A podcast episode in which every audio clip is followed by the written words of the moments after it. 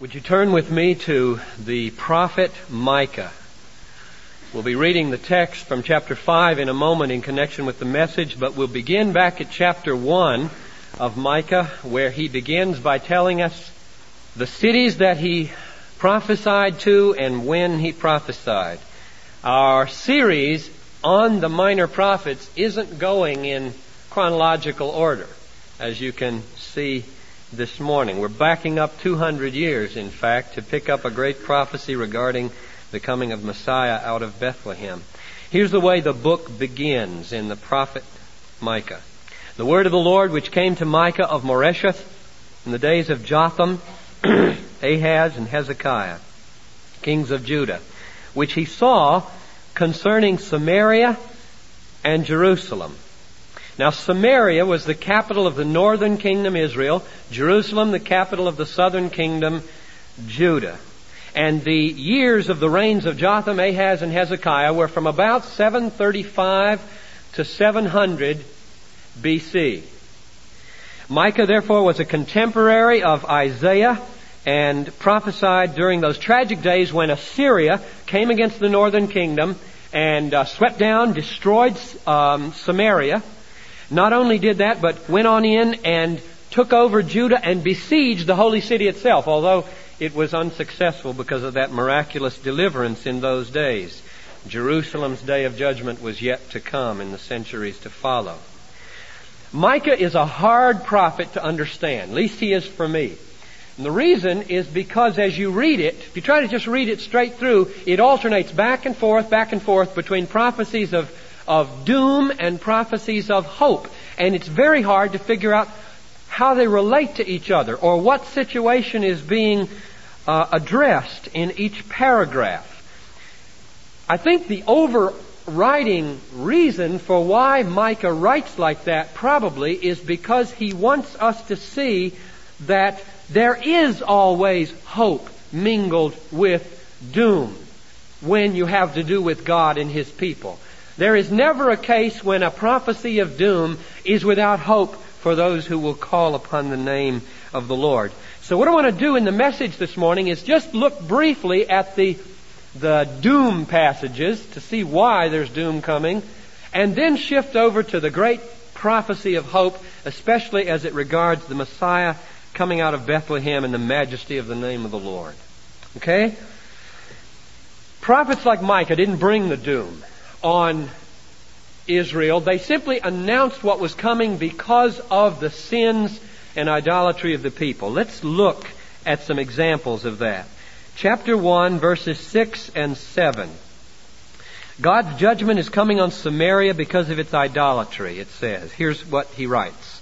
Therefore, I will make Samaria a heap in the open country, a place for planting vineyards, and I will pour down her stones into the valley and uncover her foundations. All her images shall be beaten to pieces, and all her hires shall be burned with fire, and all her idols I will lay waste.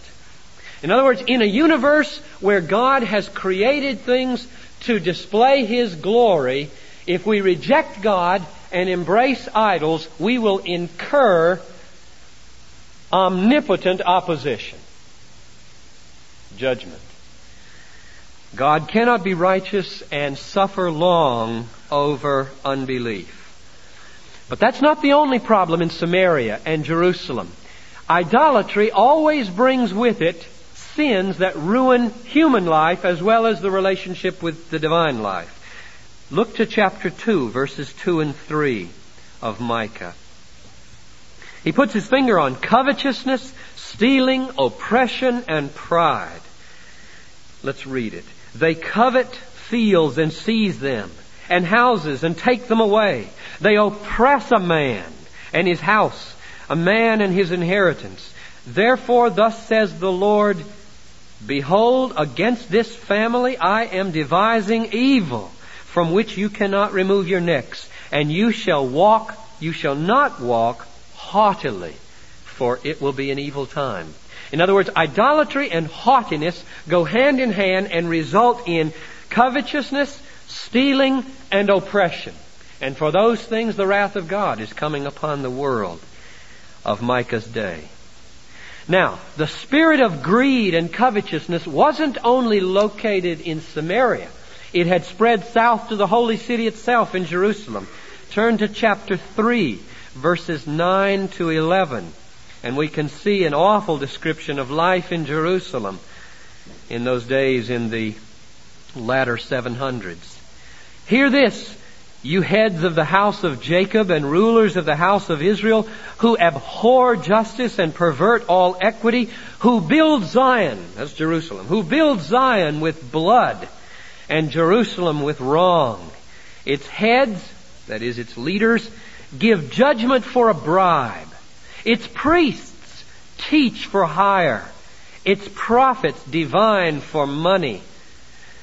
And yet they lean upon the Lord and say, Is not the Lord in the midst of us? No evil shall befall us. An awful picture of corruption in Jerusalem. The rulers abhor justice, pervert equity, shed blood, take bribes. The priests are teaching for money, and the prophets will tell you just what you'd like to hear if you'll pay for it. And for all that, Micah promises that doom and destruction is coming. Samaria went into captivity in 722 BC and the ten tribes disappeared. And in 586 BC, the prophecy of chapter 4 verse 9 came true with the exile of the southern kingdom into Babylon. Now Micah was long since dead when that happened. And so it wasn't Micah who brought the destruction. It was the nations and their corruption, their injustice, their idolatry that brought the judgment upon themselves. Now, there's a picture of the doom and gloom passages. Mingled with this doom and gloom in Micah, there's future glory promised to the people who will repent and turn to the Lord. Turn over to chapter 6 to get our first glimpse. We'll move into this by noticing what God requires of Israel if He is going to bring blessing upon these people. Chapter 6 verses 7 and 8. Will the Lord be pleased with thousands of rams, with 10,000 rivers of oil? Shall I give my firstborn for my transgression, the fruit of my body for the sin of my soul? He has showed you, O man, what is good and what does the Lord require of you, but to do justice, love kindness, and walk humbly with your God. Aren't those the, the very three things that Jesus criticized the Pharisees for neglecting? He said, you tithe mint, dill, and cumin, but you neglect the weightier matters of the law, justice, love, and faith. And don't those correspond, faith to walking humbly with your God, love or mercy to loving mercy, and justice to doing justice? Jesus had the same requirement today as Micah did for the people of Israel then. If they would do that, if they would look to God and accept His mercy into their lives and walk humbly in it, their hearts would be changed so that they love mercy, and loving mercy, they would begin to seek justice for mistreated people. But, now if that's true, a big question to ask Micah is, well, is the God of, of Micah, who is an avenging God, who brings justice down upon the oppressors, can he be pleaded with for mercy? Will He give forgiveness to those who cry out to Him in their sin? And if you want to leave somebody with an impression, you always put it at the end of your book, right? Let's turn to the end of his book to see what he wants to leave ringing in his ears. The last three verses of this book show us what Micah wants to have ringing in our ears as we close the book and go to prayer. Verse 18. Who is a God like thee, pardoning iniquity and passing over transgression for the remnant of his inheritance? He does not retain his anger forever because he delights in steadfast love, just like he said we should. He will again have compassion upon us and he will tread our iniquities underfoot. Thou wilt cast all our sins into the depths of the sea. Thou wilt show faithfulness to Jacob and steadfast love to Abraham as thou hast sworn to our fathers from the days of old. So there is great hope for this beleaguered people if they will turn, do justice, love mercy, and walk humbly with their God. Now, that's a pretty good picture of what Micah portrays about the future, both gloom and glory. But if we stopped with that, it would be like a portrait without a person in it. Not that God isn't a person. God's in this picture and He's a person, but God is spirit. He's invisible. You can't see God. And yet, we know from the days of David on, God has been promising that He wills to be seen in a representative. Somebody to come in the strength of the Lord, in the name of the majesty of the Most High, who would be God in the flesh, as it were, and visible. So that we could say, if you've seen Him, you've seen the Father. Isaiah, who we won't go into this morning, although it's a great Advent book, in chapter 9, verse 6, said that that coming Messiah would be so identified with the, the Father in heaven that he would be called Mighty God, Everlasting Father. One of the girls who went out afterwards last week uh, commented about how difficult it is to demonstrate the Trinity from the Old Testament. And that's true. It isn't taught in full there. A text like that comes very close to saying the Messiah that we're expecting is going to be something unimaginably unified with God. That he could be called Everlasting Father, the Mighty God. So, when Isaiah and Micah paint the future, we have to turn to the passage where they put the person in the portrait. That's the Messiah. And for Micah, that means chapter 5, verses 2 through 4. So let's go there. Micah 5, 2 through 4. Here's the picture of the person. And what I want to do with these three verses is not look at every detail in them, but rather simply take out three things that they teach us about God, which if we believed, if we thought they were true, as they surely are, coming from God's holy inspired prophet, we would turn away from every idol and embrace God with all our might and love Him above all things. Let's read it again first and then the three things. But you, O Bethlehem Ephrathah, who are little to be among the clans of Judah, from you shall come forth for me, for me, one who is to be ruler in Israel, whose origin is from of old, from ancient days. Therefore, he shall give them up until the time when she who is in travail has brought forth. Then the rest of his brethren shall be, shall return to the people of Israel. And he shall stand and feed his flock in the strength of the Lord, in the majesty of the name of the Lord his God.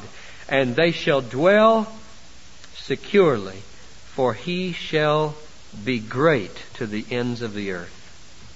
The three things that I want to develop out of this passage are God always acts to magnify his glory especially the glory of His freedom and His mercy.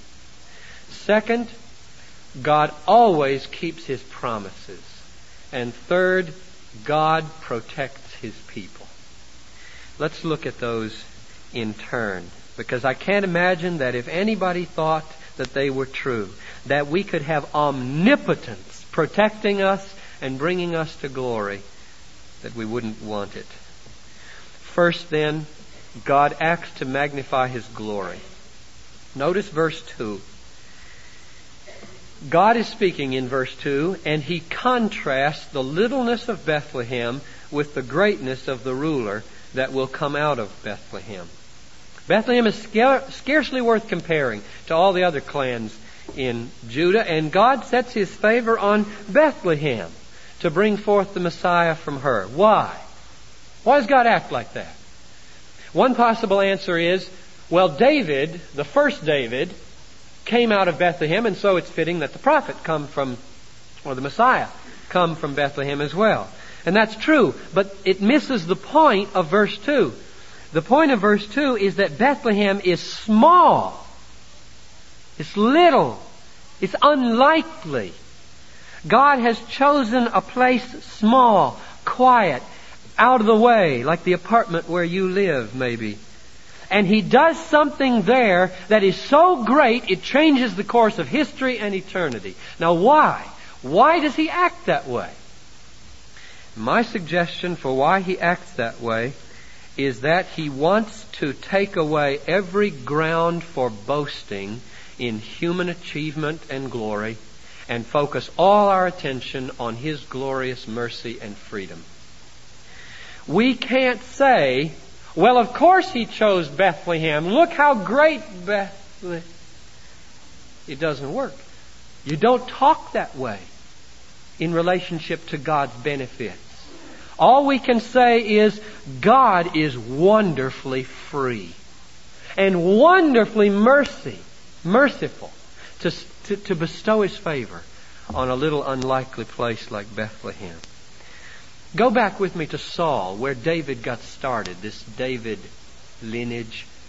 When, when God wanted to replace Saul, what did he do? He sent Samuel to Bethlehem, little Bethlehem. When he wanted to choose one of the sons of Jesse, which did he choose? The oldest? The youngest. Remember Jacob and Esau? The elder will serve the younger. God always is acting that way. When he wanted to defeat Goliath, what did he do? Choose a great warrior or a big squadron? A shepherd boy. When he wanted to choose a weapon, what did he choose? A big spear? A slingshot. Why? Why is God always acting that way? Why does he use little towns and youngest sons and slingshots and majors, mangers, mustard seeds?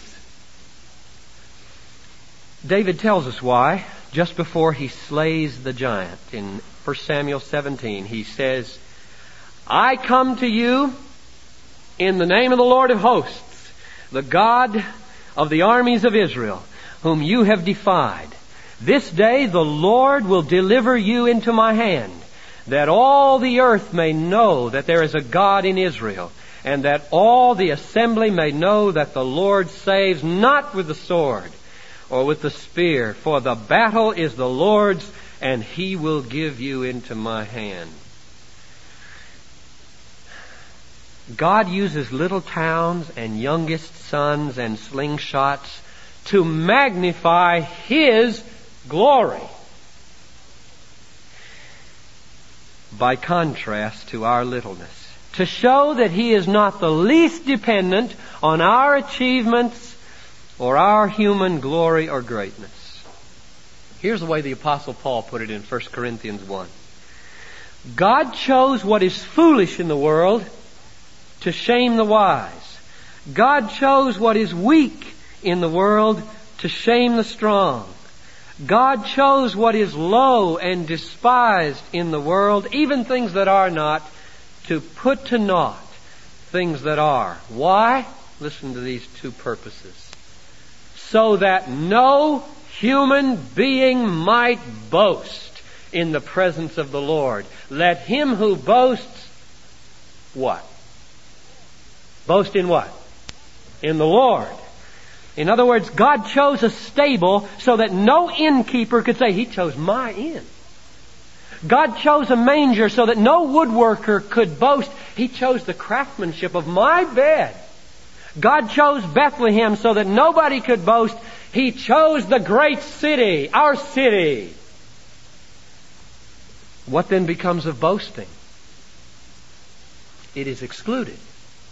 On what principle is it excluded?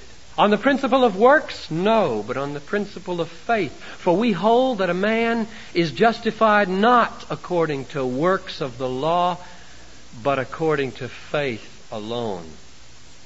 Romans 3:28.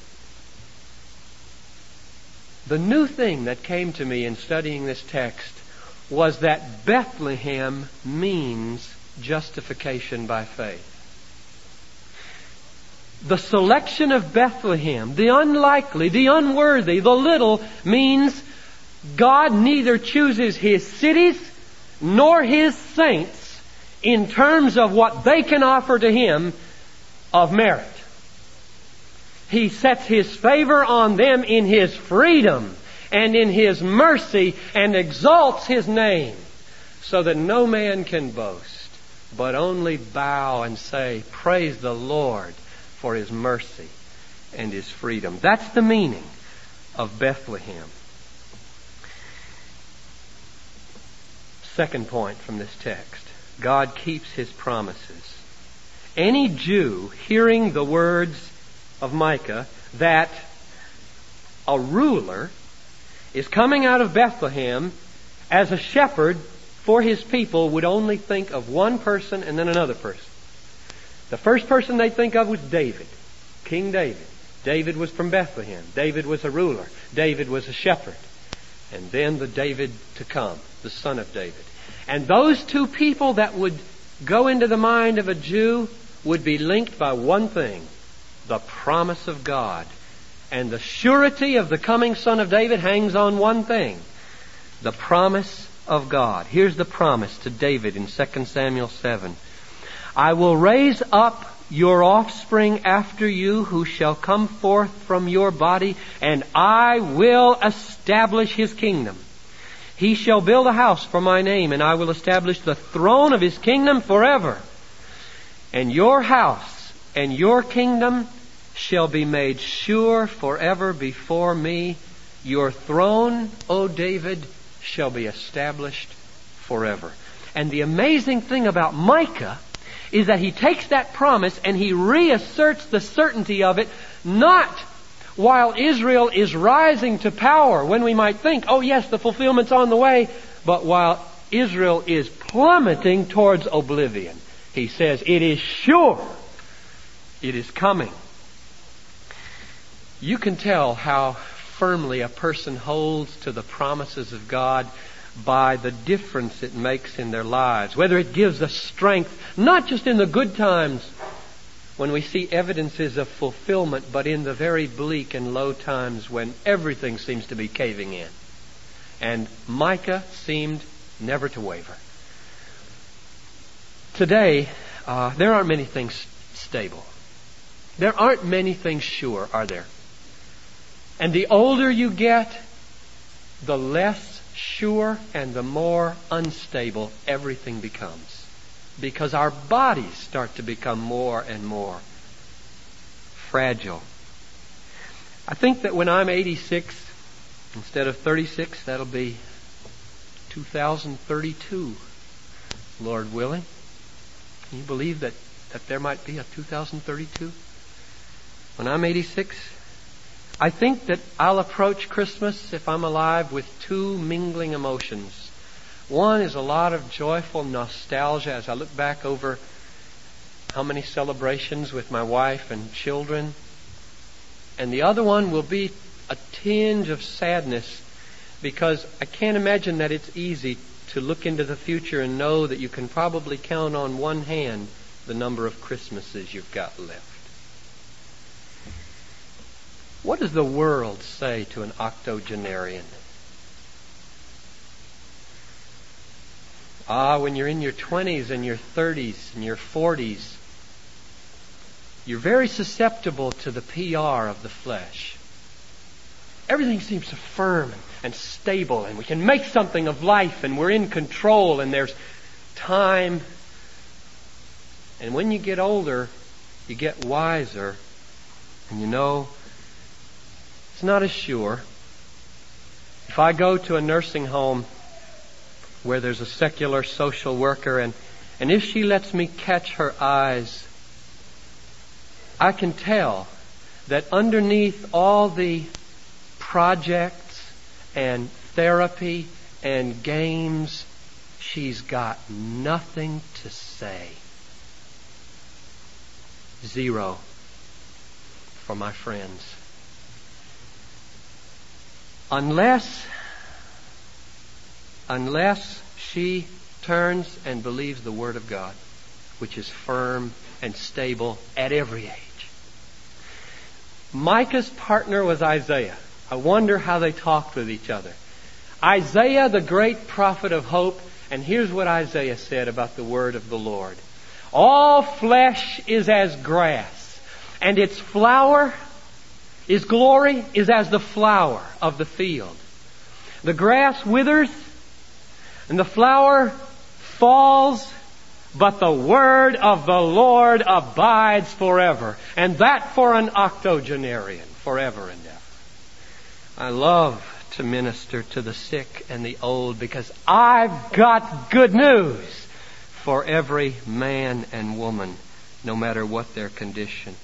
God keeps His promises, the greatest news in all the world, and they are firm when we are frail. Now, to sum up that second point before I turn to the third, I found this week, I hadn't, I hadn't put this first. It just was a, a beautiful summary of these first two points after I had thought of making them. Romans uh, 15, 8, and 9, which says this. Listen to this summary of these first two points. For I tell you, Paul says, that Christ became a servant to the circumcised, that is, the Jews, to show God's truthfulness in order to confirm the promises, that's point number two, and in order that the Gentiles might glorify God because of His mercy. Christmas means confirmed promises, and the glory of the mercy of God. When you find things like that after you've written a sermon, it makes you believe in biblical theology. That this book hangs together. Now here's the last point. God protects His people. Look at verse 4. This is such a great verse.